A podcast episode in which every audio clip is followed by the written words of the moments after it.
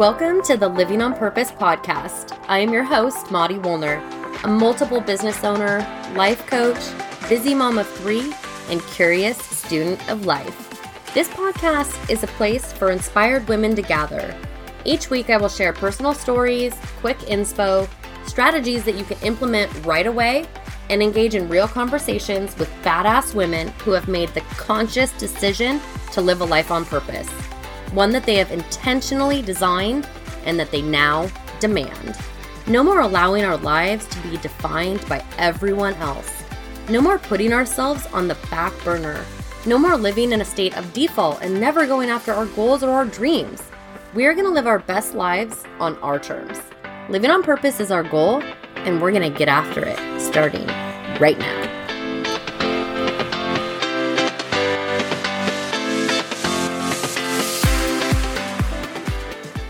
Okay, peeps, this is the part of the show that I get to give you a big old virtual hug and thank you for reviewing the podcast, my labor of love.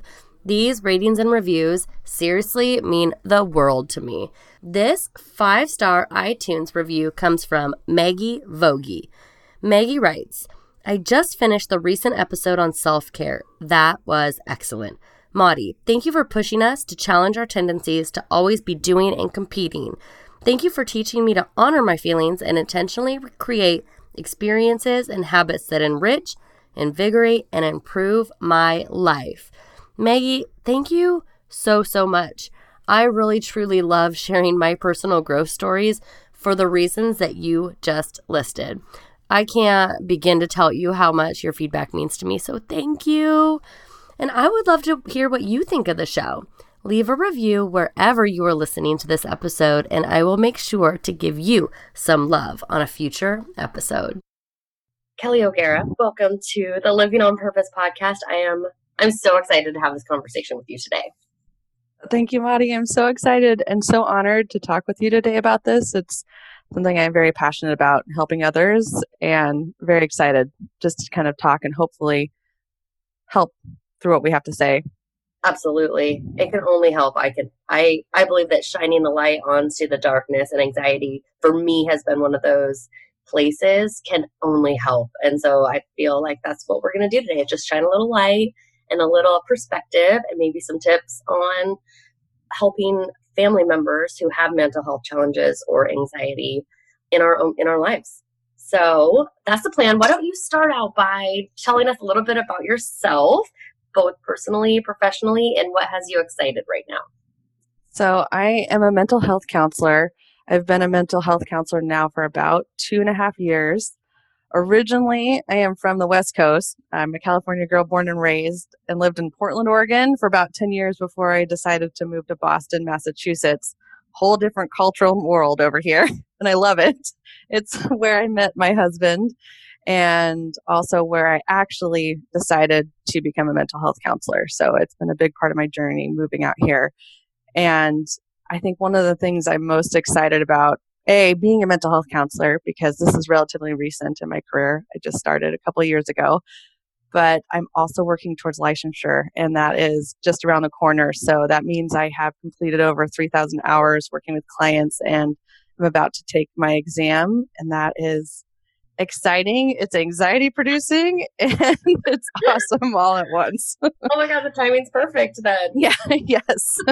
Even counselors have anxiety. Oh, wait, you guys are human? Yep. Yep.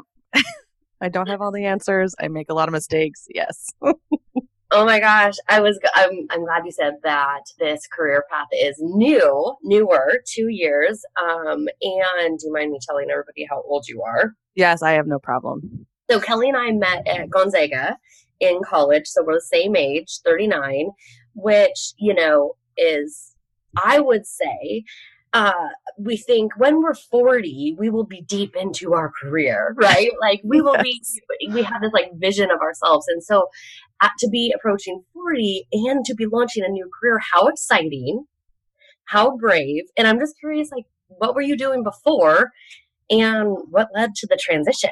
Yes. Oh my goodness.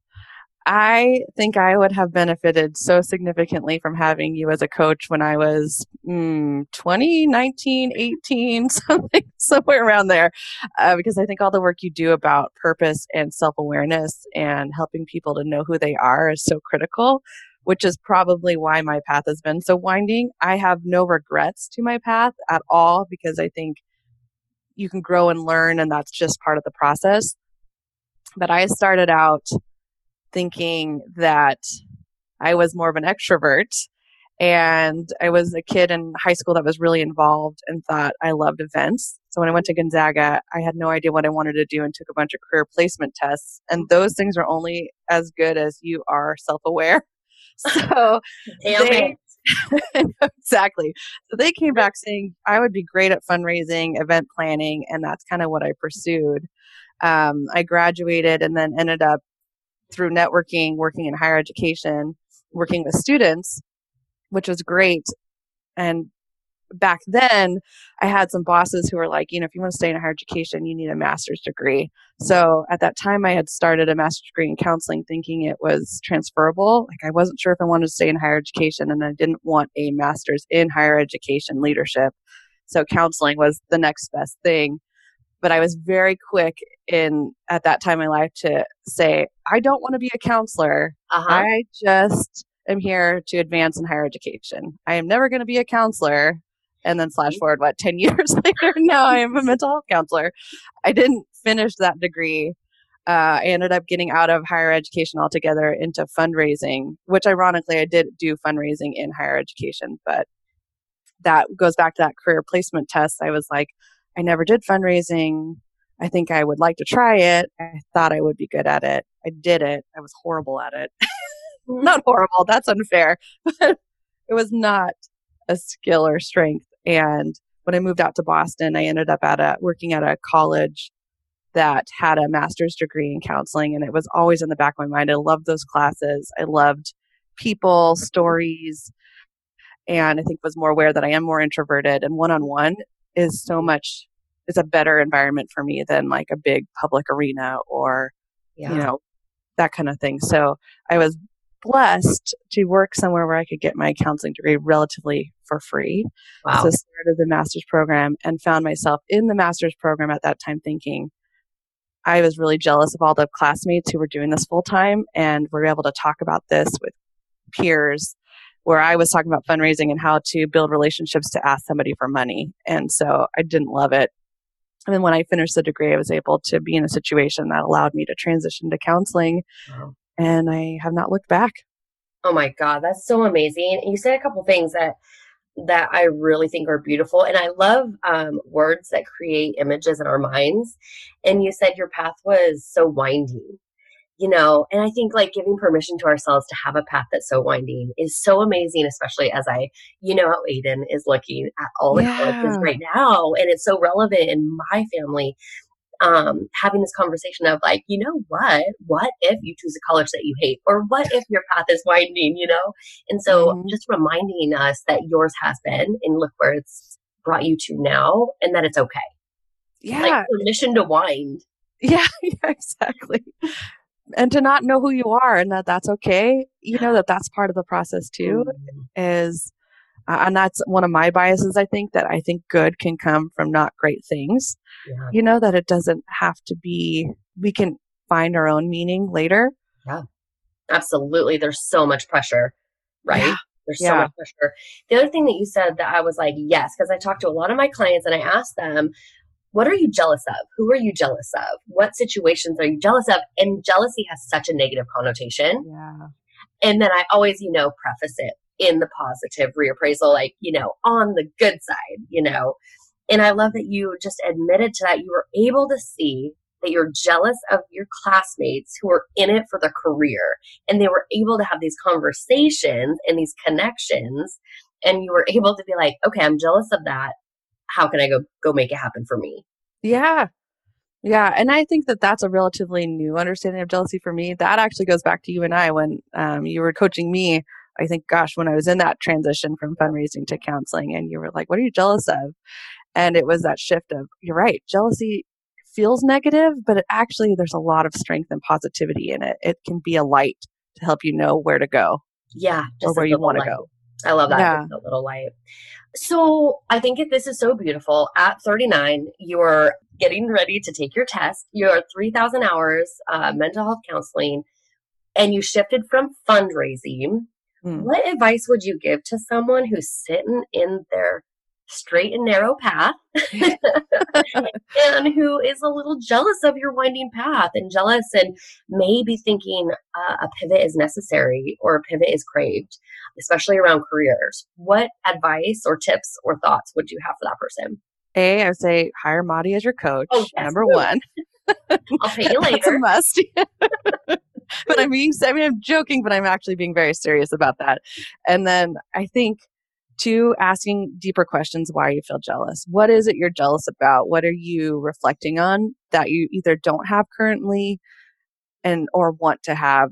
And is it something you can get with your current path or is it something that you absolutely cannot get? Like if you're like me as a fundraiser, yes, I was able to build one-on-one relationships with people, but I, there was a lot of follow-up with those relationships. It was how it's not just having a conversation and getting to know someone, it's how can I get to know somebody and then align them with a funding opportunity that will bring them purpose and meaning, but it, it's a very targeted conversation. Now, as a counselor, I just get to know people. I get to be with them present in the moment, and there's nothing else. I'm Mhm. not. I'm not the one navigating the conversation. They are. I just get to be a support and listen. So I couldn't do that in fundraising.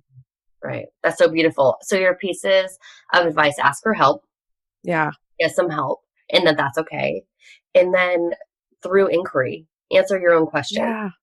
through asking deeper questions and can you get what you want in the current or is it really a transition that's necessary just through inquiry Yeah. I think that's well said. okay thank you i'm just so proud of you and i hope that you continue to be proud of yourself because like i said when we started this conversation it is so brave to make a transition at any stage and so brave to embrace the the winding path so props to you Thank you. You're welcome. And the reason I asked Kelly to be on the podcast, one is because I freaking love her, but two is because we I had a situation in my family come up around anxiety. And I posted something on Facebook with my mom tips, right? Tips from my life and me dealing with my own mental health and my anxiety.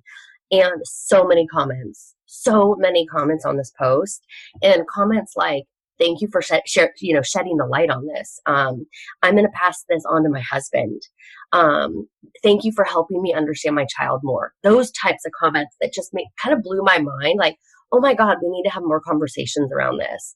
So let me tell you what happened in my family cal and then maybe you can give me some advice from and our listeners from the perspective of a family watching a family member deal with it so I took my family up on a hike recently and Tom was fine. So he was gone and Tom really is our rock. He is like, mm. he doesn't have anxiety. He's just kind of like this solid, strong man, right? And also hilarious and funny. so when he's not there, he's missed. And so I took the kids plus more kids, right? We kind of had, I had this like gang of kids up on this hike and it was really, really high in elevation. We had to drive really far. And as soon as we got out, one of the kids was starting to get pretty quiet. And we started on the hike and it was just a bunch of switchbacks all the way up and you could see this valley. So you felt really high. High altitude, you could also see the height. And the kid stopped and said, I need to go back. And she was like, you know, I think I'm gonna, pa- I think I'm gonna faint. And we all kind of stopped because we weren't expecting it. It's like, oh my gosh, where did this come from? And um, two of the kids were like, well, we're, we're gonna keep going. And then luckily we had cell service and call when we we're ready to go. And I took a couple of the other kids back. And we were sitting there and I was giving her water and food, and it felt really helpless for me. It felt really helpless because I couldn't just fix it for her, right? I couldn't just take away this feeling of like, I might faint, I'm scared, I'm shaking, I don't know what to do. And so, in that situation, as a mom, as a parent, or even as a friend, what could I have done, or what would you suggest for someone in that situation when you're watching someone have an anxiety attack or a panic attack? Yeah, I think it's such a great question and something that is so important. Um, because I think, you know, adding to that story, Mari, I think didn't we have a conversation too where there, or maybe that was in your post where somebody was saying, just to say something like, don't worry about it, telling somebody with anxiety not to worry about it or not to think about it doesn't help because what anxiety is, is it's our body's emotional and physiological response to our fear. To, it's a, it's part of our fear response system. And that is part of the oldest part of our brain you know people hear about like fight flight or freeze it's something threatening is introduced into the environment the body responds and realizes that as stress mm-hmm. and then reacts either freezing running away fighting and what happens with anxiety people who have anxiety is their fear response becomes triggered more frequently and they become way more sensitive to that response and that response is like an emergency system. It takes over everything. So the frontal lobe part of our brain is the part that is able to be rational and logical and to think through things and to understand consequences. But when somebody is, when somebody's anxiety is triggered, that cannot happen. That is not a possibility in that moment. Mm-hmm. Um, so saying all that is just to help provide some understanding of like, I think what you did was was part of the answer. So you mentioned that you noticed your kid was getting quiet and that that wasn't normal or that wasn't maybe a usual it was something that what brought was brought to your attention that was different. Awareness of warning signs is really a part of that. So what that can be when somebody has anxiety it can be body language changes. It can be like that like personality changes. Symptoms of anxiety can be irritability. It can be muscle tension. It can be for the individual, it could be racing thoughts or heart mm-hmm. racing, you know, um, it can be palms are sweaty, restlessness, mm-hmm. feeling keyed up. Those, so why I mention all that is somebody, a loved one who has somebody who has anxiety, one thing you can start to pay attention to is what are those warning signs? What, what might indicate that this person might be starting to feel anxious mm-hmm. because they might not even be aware in the moment. Sometimes people don't know. Like a kid might not know. Maybe your kids starting to get nervous, they're getting quiet, but they're not saying anything. You know, as as mom, that could be the time to jump in and be like, "Hey, I just want to check in. I noticed you've gotten really quiet. Is everything okay? You know, how how are you doing?" A second piece of it is is like the triggers. What triggers anxiety for the person? So that might be a new learned thing that you found out with your family, like a hike and heights might be a trigger. and now you know. mm-hmm. Triggers can be, and trigger, the word trigger just mean is whatever starts the anxiety, whatever, what the stressor is that starts the anxiety. So that for somebody could be words, uh, it could be situations, it could be the environment. I mean, it could be a lot of factors, a lot of things. And it really depends on the anxiety. Like, for example, as a mental health therapist, you would think I am very, you would think I would be aware and understanding and know triggers myself.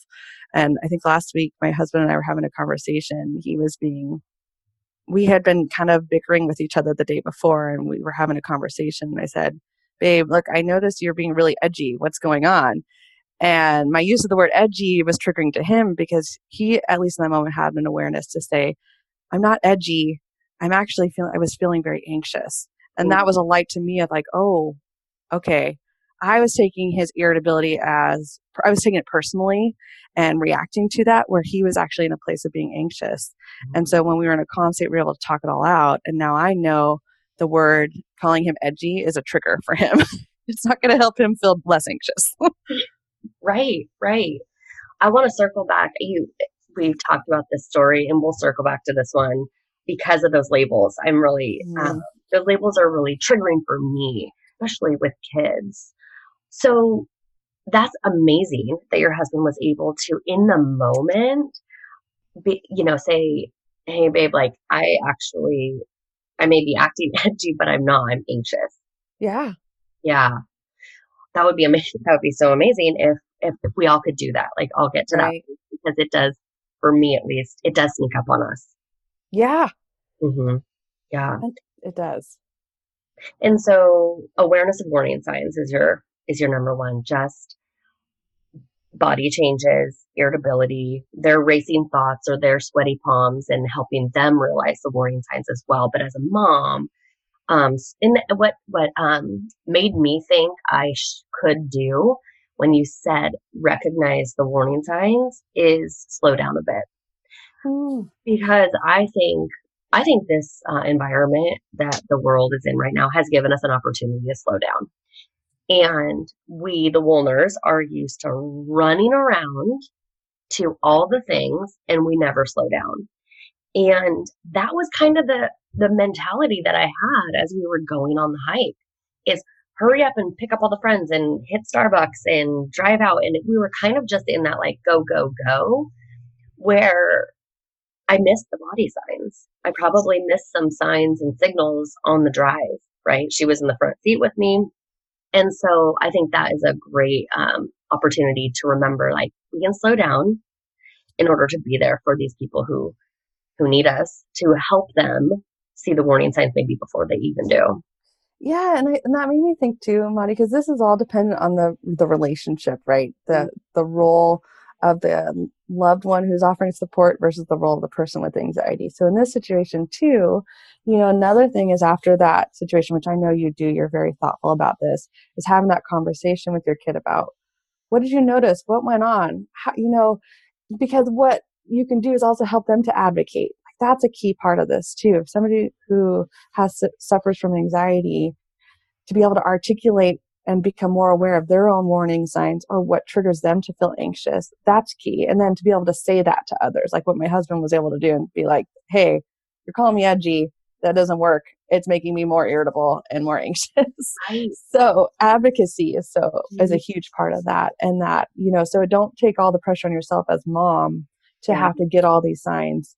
You know, you did. You got the signs and you addressed them with your kid and, and then that processing after is a big part of the learning lesson too.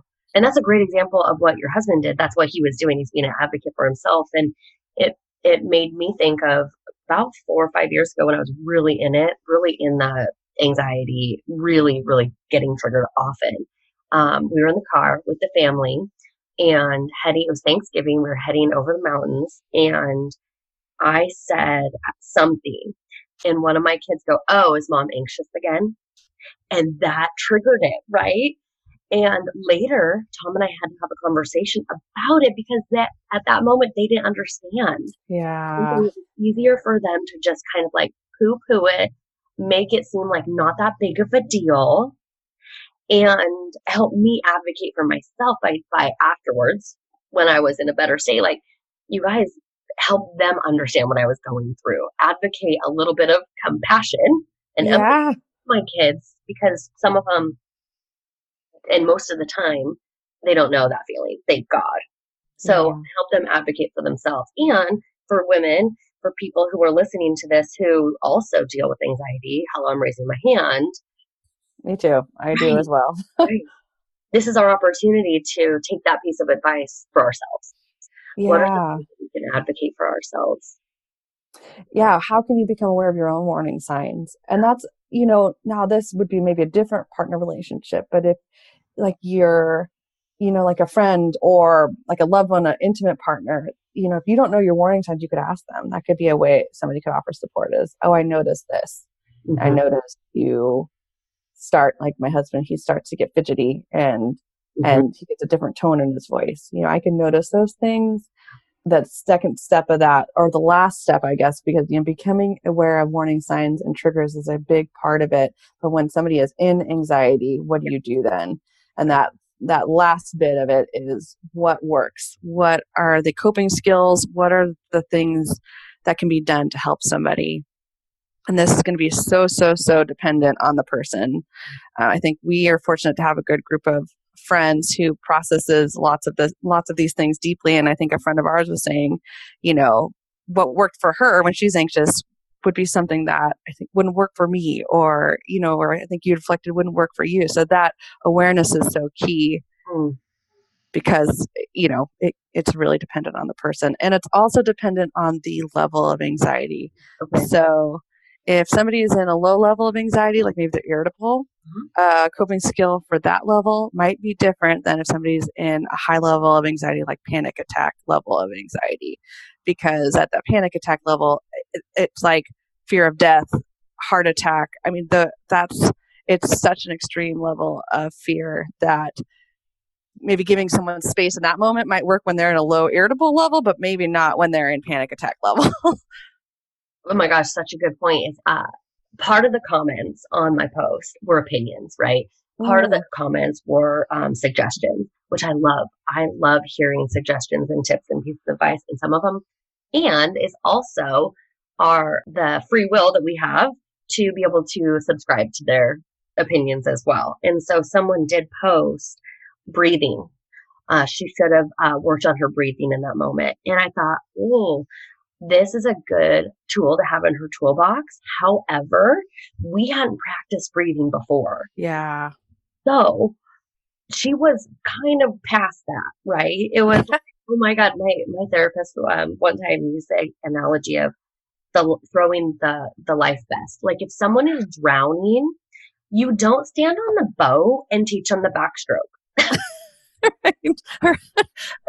yeah, you don't teach them to how to wade, like or yeah, tread water. Yeah, tread water. That's it. um, you you throw them the life vest, and mm. you know, for for my child, that wasn't medicine, but for me, it has been like medication. And so this goes back. Yeah, in it, having that toolbox of of coping skills and be able to look at where you're at. Is this a low level of panic and anxiety? Or are we at the are we at the attack level, the extreme? Yeah. And your example with your kid being on the mountain was the trigger, that height. And so, you know, that level of anxiety where she was at getting off the mountain was the first step to to where mm. she didn't have you know, or, or I mean, I'm assuming, but just yeah. that removing that trigger, removing the environmental fear of mm. being unsafe and then and then as she starts to calm down then it's like okay let's do some breathing. This is helpful. You want to try this that kind of thing. But you know you're right in a high level of panic deep breathing might not work but maybe it does for somebody who has practiced that skill like you said and is in panic and that that does work you know? So you're right practice is a big part of it too. Okay. So what are some of the other coping skills that you would suggest that we add to or start considering um, to add to our toolbox? Yeah i think gosh, there are so many things out there. I think exploring, I, I try to tell my clients to pretend like you're a scientist mm-hmm. because scientists go into situations with this open mind that we're going to do an experiment. And if it fails, it's not this big depressing negative thing. It's like, all right, I've learned something. Now I can redo this experiment or change my hypothesis and adjust and adapt and go on to do another experiment. So I love that idea with coping skills because it won't not everything will work not everything will work in the you know situation depending it, i think it's situation dependent on what works so deep breathing there are a lot you can get on youtube and google deep breathing exercises there are so many different if it's for kids there are you can get on pinterest and find like deep breathing exercises there's so many things out there. Like there can be for kids, there can be coloring. It depending on the age, there can be you know dragon breathing. If they like visuals, it can be um, breathing about. Like you take your hand and you spread it out like um, like a star, mm-hmm. and you can breathe up one side of the finger and breathe out down the other side of the finger. So you just kind of give them a visual, and the visual can be soothing, but also just a timing of like, okay, follow my finger. You're going to breathe in when I go up my finger, and you're going to breathe out when I go down my finger, and just kind of follow the path of your fingers. And for adults, meditation, kids can learn meditation too, but meditation can be very helpful. Visualization, anything. The point, the biggest point is what's going to calm you down because when you're in a fear response, it's an activated stress response. And the point is to calm yourself down enough to know you're safe so that way your frontal lobe which is all that higher executive level thinking can come on board and realize like oh i'm actually not going to die i'm just really mad at my boss and my boss is being a jerk mm-hmm. you know but in the moment when you're feeling anxious and you're keyed up and you're thinking oh my gosh why did my boss email me at 10 tonight after I left for work asking me to do five things by tomorrow at 6 a.m. And now your the anxiety and the thoughts are triggering. You know, it's, it's, you are more safe, you're just stressed and stress can be a trigger. So it's uh calm the body down so the mind can work. Yeah. Totally. Yes, that's a great way to say it. Okay.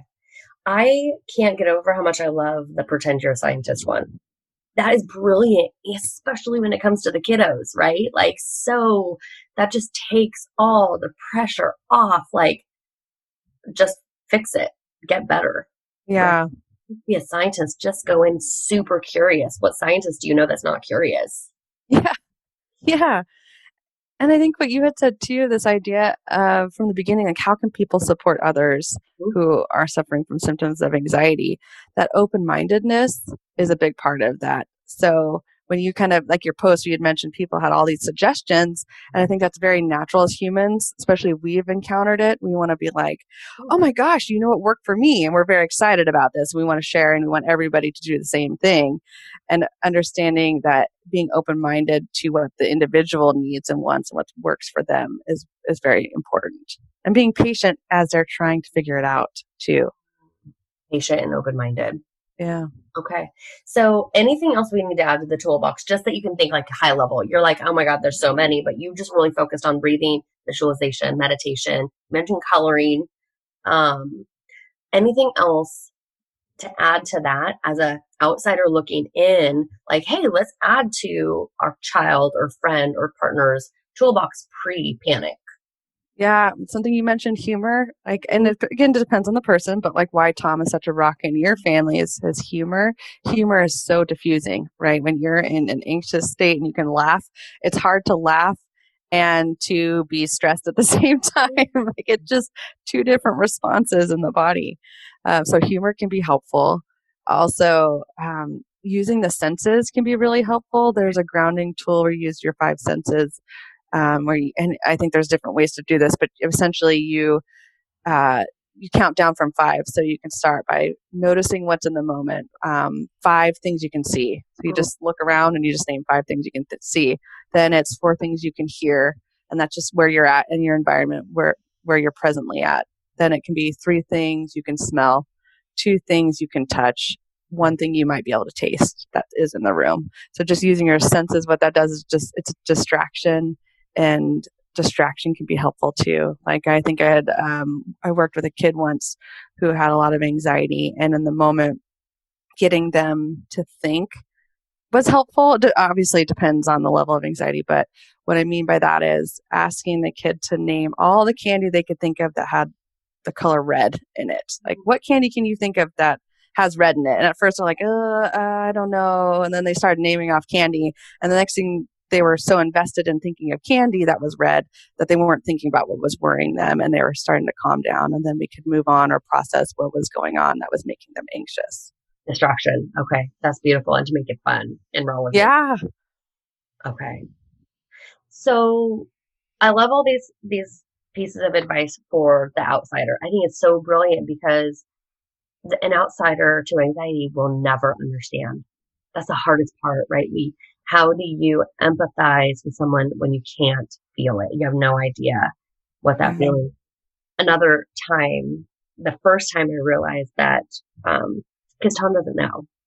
And so the first time I realized that saying, just don't think about it isn't helpful was when one of the other kids was at a party and started getting anxious and middle of the night needed us to come pick them up.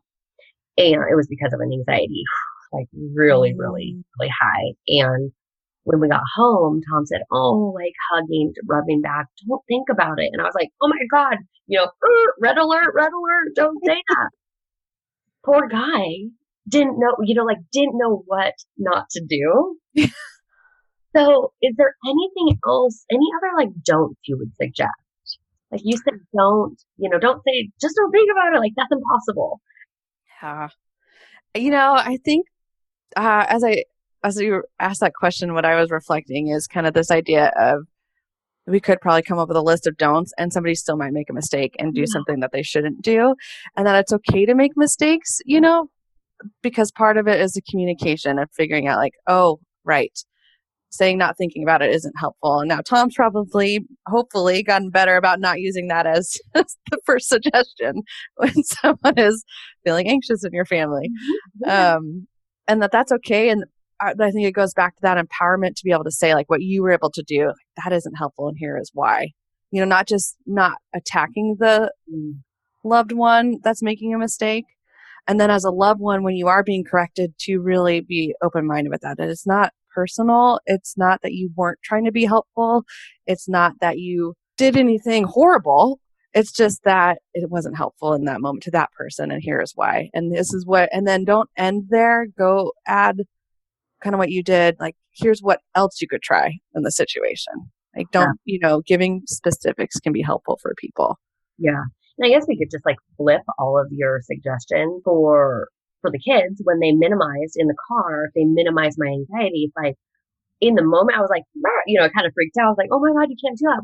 And that actually they're learning, right? They're learning not to minimize someone's pain by yeah. having it later.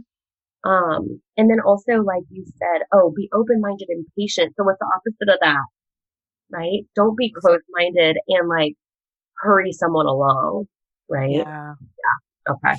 And even being able to recognize that when, like, so the example with Tom, like, he wasn't in a state of anxiety. He's able to fully use all of his brain and is able to be like, yeah, you were safe. You were fine. Like, this is the situation. He has a whole different perspective because he's not in an emotional, physiological response.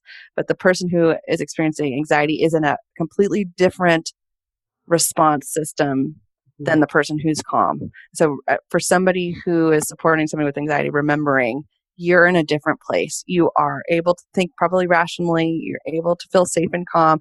And the person you're supporting is not in this moment. So keeping that in mind can even just be helpful. Yeah, definitely. Because it's, it's so scary. And it's usually when someone breaks down in front of you, it's usually someone that you love. And you just, as a, uh, you just want to take it away. And so it's this, for me, it's this feeling of like helplessness. Like, I just want to take it away.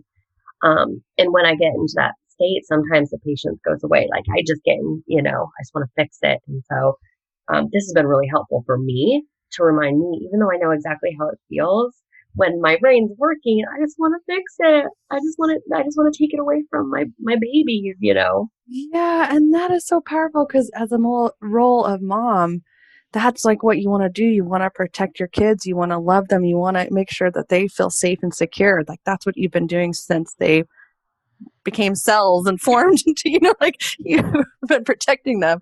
And that's a hard role to ever step back from. You're never going to step back from that.